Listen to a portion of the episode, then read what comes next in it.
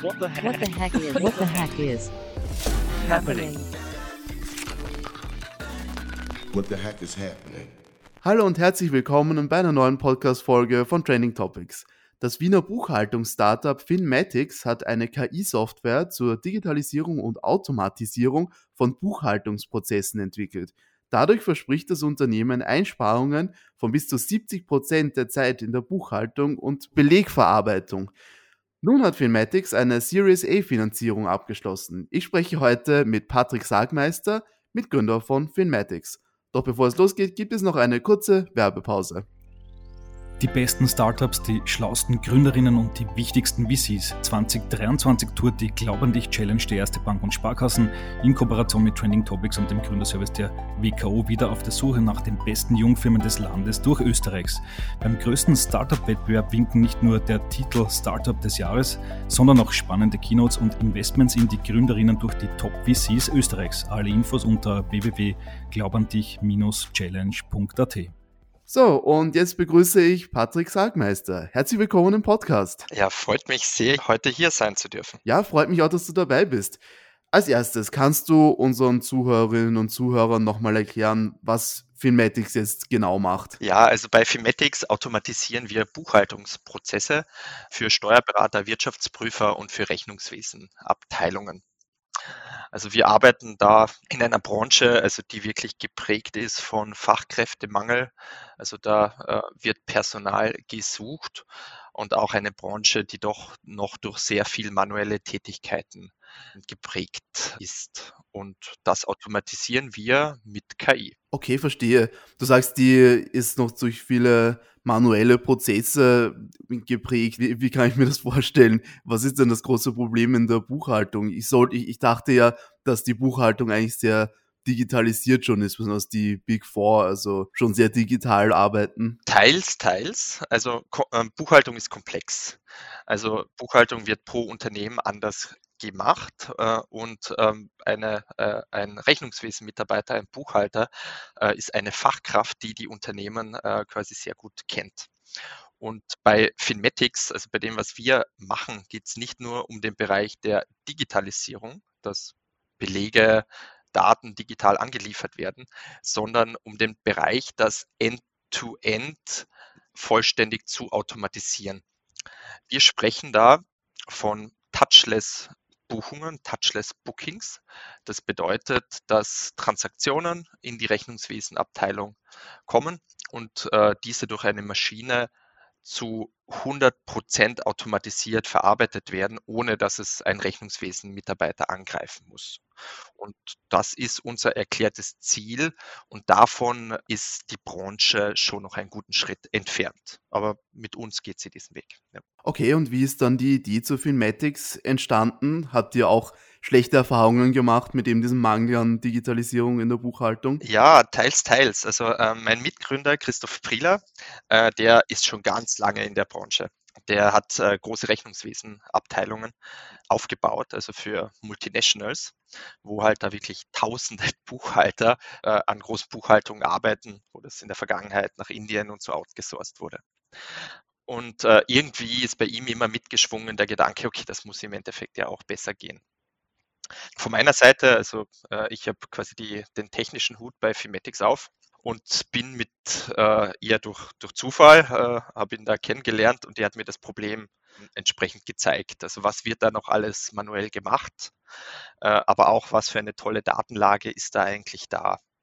Und da äh, war, das, war das aufgelegt, zu sagen, okay, das sind wirklich Prozesse, die lassen sich äh, mit maschinellem Lernen automatisieren. Da muss man was machen, um das wirklich aufzuräumen und nach vorwärts zu bringen. Alles klar.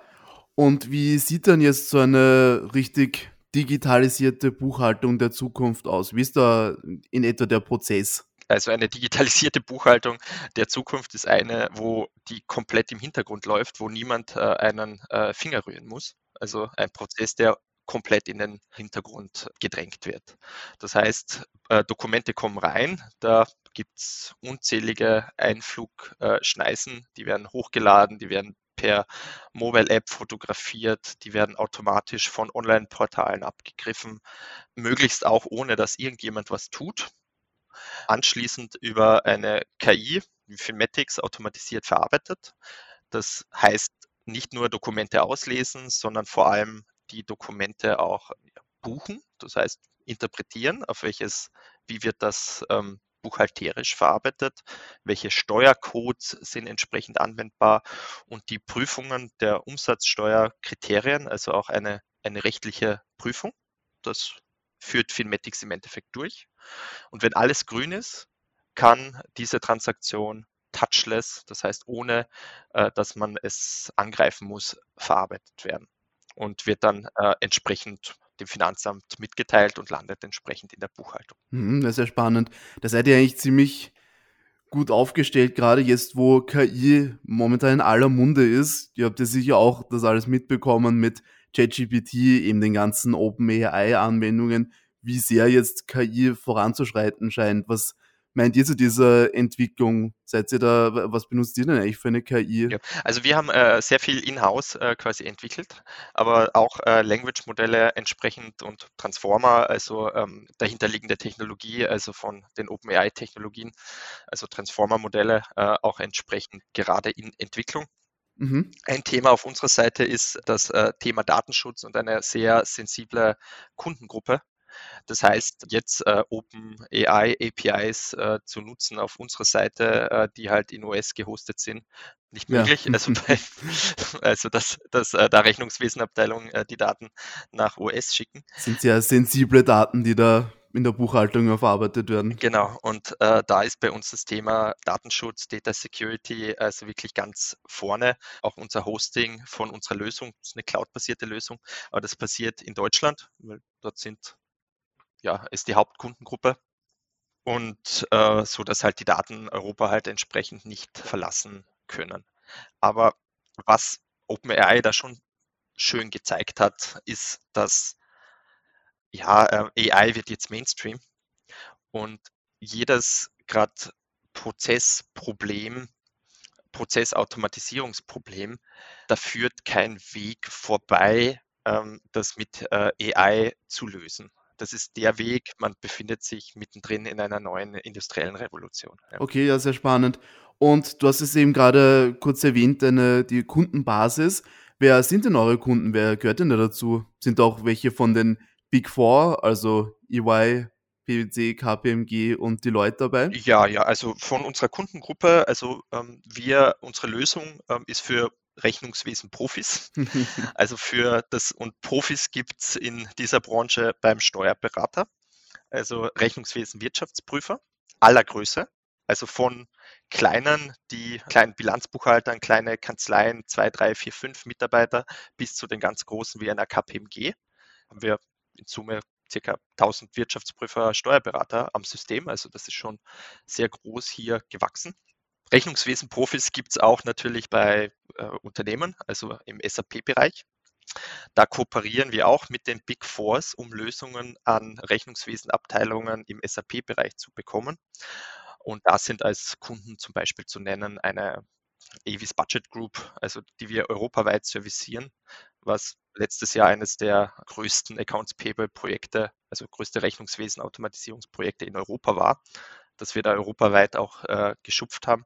Oder eine SOS Kinderdörfer oder eine Wiener Stadtwerke. Also diese ganzen Buchhaltungen werden mit Finmatics automatisiert. Mhm, mhm. Wie schaut dann euer Geschäftsmodell aus? Habt ihr da ein Software-as-a-Service-Modell? Genau, also wir haben ein Software-as-a-Service-Modell. Der Wert, den äh, wir Kunden bringen, ist quasi eine Automatisierung so einer Transaktion, einer einer Rechnung oder ähm, einer entsprechenden Banktransaktion, die zu einer Buchungszeile wird. Und wir haben ein Software as a Service, ein Standard quasi Pricing, das sich nach den Anzahl der Transaktionen halt richtet, die über unser System verarbeitet werden. So im Schnitt äh, zahlt, also wir haben sehr viele Kunden, Steuerberater, Wirtschaftsprüfer und so ein durchschnittlicher Preis, den in dieser Kundengruppe jemand zahlt, ist bei circa ja, 400 bis 500 Euro pro Monat, äh, die so eine Kanzlei zahlt, um für ganz viele Unternehmen, also für ganz viele Mandate der Steuerberatungskanzlei, die Transaktionen zu automatisieren. Im SAP-Bereich ist das ein Stück natürlich äh, eine Dimension noch höher. Ja. Alles klar. Da seid ihr offenbar ziemlich erfolgreich, was sich ja wieder an der neuen Finanzierungsrunde bewiesen hat. Erzähl uns doch mal ein bisschen über die Finanzierungsrunde. Wie hoch war die denn etwa und wer hat sich alle beteiligt? Ja, also wir haben ähm, in der aktuellen äh, Finanzierungsrunde 6 Millionen Euro äh, aufgenommen mit äh, Mangrove Capital Partners als Lead-Investor. Äh, Mangrove ist ein äh, luxemburgischer Fonds, also sehr international auch aufgestellt, ähm, investiert in Europa und in Israel und hat uns wirklich begeistert, muss man sagen. Ähm, also mit der einerseits Internationalität äh, und andererseits auch dem Know-how und den Kontakten, die in Mangrove äh, reinbringen kann und bereits tut, also in den ersten Monaten der Zusammenarbeit. Weiters hat unser bestehender äh, Investor Equiventure, also aus äh, Graz, ähm, hier auch äh, mitgezogen, auch einen Teil übernommen die auch äh, ja schon langjährige Partner sind äh, mit einer wirklich äh, tollen Zusammenarbeit. Ja. Cool. Es ist ja jetzt so, der Investorenmarkt ist ja ein bisschen vorsichtiger geworden, vor allem im letzten Jahr. Man hat immer wieder gehört, dass äh, Investoren jetzt ein bisschen zurückhaltender sind, was große Finanzierungsrunden angeht und dass es ein bisschen schwieriger wird für viele Startups, eben solche Runden aufzustellen. Habt ihr das auch zu spüren bekommen? Wie ist denn das abgelaufen? Wie ist die Runde zustande gekommen? Ja, also ja, ganz klar, der Markt ist super schwierig. Also äh, die äh, Investoren sind entsprechend zurückhaltend und äh, es ist sehr schwer aktuell äh, im Bereich Funding irgendwas zu tun. Wie ist das bei uns abgelaufen? Also wir haben eigentlich gestartet ähm, mit dem Thema, okay, wir wollen jetzt eine Series A-Finanzierung machen in einer in einem Marktumfeld, äh, wo wirklich die Millionen noch an die Startups geflossen sind und wo das alles sehr einfach war. Also dort haben wir uns in einer Phase befunden, erstmal die ja die Firma quasi ready für eine größere Finanzierungsrunde und äh, internationale Investoren zu machen. Das heißt, bevor wir überhaupt gestartet haben, war das Thema Mitmanagement, Aufbau, schön zeigen, dass man 150 Prozent Year-on-Year-Growth entsprechend zeigen kann. Äh, auch die Gründer ähm, von operativen Tätigkeiten halt äh, ja, entlasten, weil das Thema Funding-Prozess doch sehr viel Ressourcen auch wirklich hier, äh, hier ähm, ja, Ressourcen kostet. Und naja, dann haben wir Pitch Decks gebaut und sind entsprechend losgerannt und dann kam quasi die Veränderung im Markt. Also, ui, also Multiples äh, gehen runter und schwierig und äh, Timelines äh, sind ganz andere, als es quasi ein paar Monate davor war. Also wir sind eigentlich da in ein sehr schwieriges Marktumfeld äh, hineingestartet mit, ähm, also, also mit dem klaren Ziel, äh, da eine größere Finanzierungsrunde zu machen. Ähm, wie hat es dann, wie ist es dann gelaufen? Also hier großen Dank muss man da aussprechen an unsere Seed-Investoren von der Equiventure. Die haben extrem viele Rutschen gelegt. Also hier zu nennen Michael Müller, Christian Klemm, haben Rutschen gelegt äh, zu den entsprechenden Fonds. Und die wollten uns, wollten sich auch alle mit uns unterhalten. Also das war gar nicht das Thema. Also ähm, wir nachdem entsprechend Pitch Deck gebaut wurde, sind die rausgegangen an Kontakte, Kontakte, die meisten haben wir eben durch unsere Seed-Investoren äh, hier bekommen.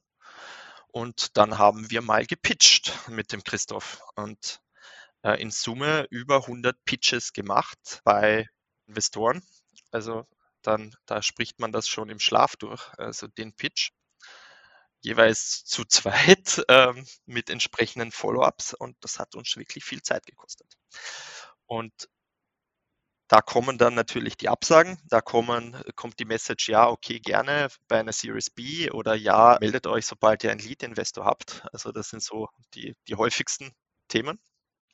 Und ja, ähm, wir haben, unser großer Vorteil war, wir hatten super Zahlen. Also ähm, super Traction zeigen können, viele neue Kunden, die reinkommen, hohe Kundenzufriedenheit. Ähm, auch einen sehr stabilen Sales-Prozess, der über die Monate wirklich nach äh, ja, ähm, nach Excel quasi delivered hat. Und das war der ausschlaggebende Punkt. Also viele Investoren haben uns über mehrere Monate dann beobachtet, äh, wollten regelmäßig Zahlen sehen und die Zahlen sind tatsächlich eingetreten, die wir hier halt äh, auch äh, prognostiziert haben. Und so sind wir dann zu den ersten Termsheets halt gekommen. Und äh, dann haben wir die gehabt und dann, dann war die Welt einfach. Ja, sobald die Termsheets da waren, war es dann auf einmal easy. Also ähm, da konnten wir dann auch ähm, uns wirklich für einen äh, entscheiden. Äh, hatten wir dann den Luxus, uns da was aussuchen zu können. Und ähm, das ist Mangrove geworden. Ja. Ja, Wahnsinn. Also so ist die Investorenfindung im Jahr 2022, 2023. Auch wenn man wirklich gute Zahlen bieten kann, muss man offenbar wirklich lang suchen, bis man tatsächlich so eine Finanzierungsrunde aufstellen kann. Ja, die Unsicherheit war enorm bei den Fonds. Keiner hat gewusst, wie es beim Markt weitergeht und dementsprechend waren die natürlich auf der Bremse und es war ein, ein voller Sales-Prozess. Also wir haben das auch innerhalb unseres CRMs geführt und Kontakte zu wirklich vielen gut aufgebaut, wo wir auch jetzt noch in Kontakt sind und sehr, sehr viel gepitcht. Also da auch, für mich war es viel Arbeit beim Pitchen und für, äh, für Christoph, also Christoph Prieler, Co-Founder, war es noch mehr Arbeit, das entsprechend aufzustellen und sind da sehr froh, das positiv äh, ja, abgeschlossen zu haben. Coole Sache. Und ihr habt jetzt eben 6 Millionen Euro, wie du sagst, aufgestellt. Das ist eine beachtliche Summe. Ist das das, was ihr euch ursprünglich vorgestellt habt? Seid ihr happy damit? Oder glaubt ihr, hättet vor den multiplen Krisen mehr bekommen? Ja, denke ich schon. Also vor den multiplen Krisen mit den Zahlen, die wir haben, hätten wir vermutlich mehr raisen können. Thema ist aber, wir brauchen nicht mehr. Also unser Geschäft mit den neuen, also wir sind kein Startup, das jetzt ähm, einen riesigen Burn hat. Das hatten wir eigentlich nie. Das äh, sind da sehr solide aufgestellt. Mit äh, jetzt äh, 6 Millionen zusätzlich am Konto kann man gewisse Sachen einfacher machen, kann viel ins Produkt stecken, man kann äh, ein, ein, wenig aggressiver in das Thema ähm, Expansion gehen. Und diesen Luxus haben wir jetzt mit äh, dem Geld am Konto. Und äh, das werden wir entsprechend auch machen und davon profitieren Bestandskunden, wenn man richtig viel ins Produkt investieren kann. Und da wir eben, ja, je mehr Kunden wir haben und eben auch über Crowd-Learning die Maschine, unser Produkt immer besser machen, profitieren auch Bestandskunden da auch äh, davon, dass wir immer mehr Kunden auf das System entsprechend packen. Ja. Okay. Mhm. Das heißt, so sehen jetzt eure direkten Pläne aus mit dem Geld, dass ihr eben euer Produkt verbessern wollt erstmal und eben Expansionspläne. Das heißt, euer größter Markt ist Deutschland. Was für weitere Märkte würdet ihr denn gerne erschließen? Ja, ähm, also unser Kernmarkt ist Österreich. Also hier ist also einerseits die Zusammenarbeit mit der BMD und RZL, also die großen Buchhaltungssoftwarehäuser in äh, Österreich zu nennen, wo wir super Partnerschaften haben und wirklich ganz tief integriert sind. Das hat uns eine super Basis quasi gelegt. Und vor einem Jahr, circa eineinhalb Jahren, haben wir den deutschen Markt, also dort ist Datev der Platzhirsch, äh, sind wir den richtig angegangen, haben eine Partnerschaft geschlossen mit Datev, sind dort am Marketplace verfügbar und haben äh, in diesem Markt begonnen. Und ja, Deutschland, Österreich ist halt immer vom Volumen her 10x, während wir schon eine sehr große Marktdurchdringung gerade bei Steuerberatern, Wirtschaftsprüfern in Österreich haben haben wir ähnlich viele Kunden in Deutschland mittlerweile. Nur, das ist von der Marktdurchdringung sind wir da trotzdem erst ganz, ganz am Anfang. Und da ist richtig viel noch äh, zu machen. Also das heißt, aktuell ist der Fokus, den deutschen Markt richtig aufzubauen. Ein Office, äh, wir haben schon länger eine Gesellschaft äh, in Deutschland. Es wird jetzt ein größeres Office gemacht in Berlin. Wir haben einen weiteren äh, Geschäftsführer aufgenommen, Jens Quadbeck, der einerseits Geschäftsführung äh, Österreich mitmacht mit mir und Christoph und auch gleichzeitig das Berliner Office aufbaut, um hier halt im deutschen Markt stark zu wachsen. Mhm, mhm. Er hat sehr große Pläne. Und wie sieht das eben mit eurem Produkt aus? Du also sagst, ihr wollt da auch hinein investieren. Ihr trainiert eure KI immer weiter. Wie läuft das denn ab und kann man da dann auch neue Felder in der Buchhaltung vielleicht erschließen, neue Funktionen irgendwann entwickeln? Ja, äh, absolut. Also der, die Roadmap, da ist wirklich viel noch zu tun. Äh, Im Kern steht bei uns das Thema End-to-End-Automatisierung. Das heißt, viel fließt in, also unser Werteversprechen ist, Transaktionen laufen automatisch und im Produkt laufen sehr viele Investitionen in dieses Thema, dass nicht nur 70 Prozent, sondern 80, 90 irgendwann vielleicht kratzt man an die, an die 100 Prozent automatisiert laufen. Und das wird natürlich, je besser die Automatisierung wird, natürlich immer kostspieliger. Es muss größer trainiert werden. Es werden Modellarchitekturen getestet äh, etc. Ein weiterer Punkt, an dem so gearbeitet wird, ist die Frage ist, wenn was nicht automatisch läuft, woran liegt das überhaupt? Also das Thema Reporting, also wirkliches Dashboarding für die Rechnungswesenabteilung. Wo gibt es noch Automatisierungsprobleme und wo kann ich quasi manuell eingreifen, um zu trainieren, um ein Gesamtautomatisierungslevel nach oben zu heben? Und in diese Bereiche wird gerade heftig investiert und neue, also neue auch Development-Gruppen aufgebaut. Aber wir sind hoch fokussiert auf diesen Bereich der Automatisierung und bleiben auf diesem sehr erfolgreichen Weg. Ja, ja sehr spannend. Da wünsche ich euch auch viel Erfolg dabei. Vielen herzlichen Dank für das Gespräch, für diesen Einblick in Filmatics. Vielen Dank, Patrick. Vielen Dank, Georg, für das tolle Gespräch. Ja, das war Patrick Sagmeister, Mitgründer von Filmatics.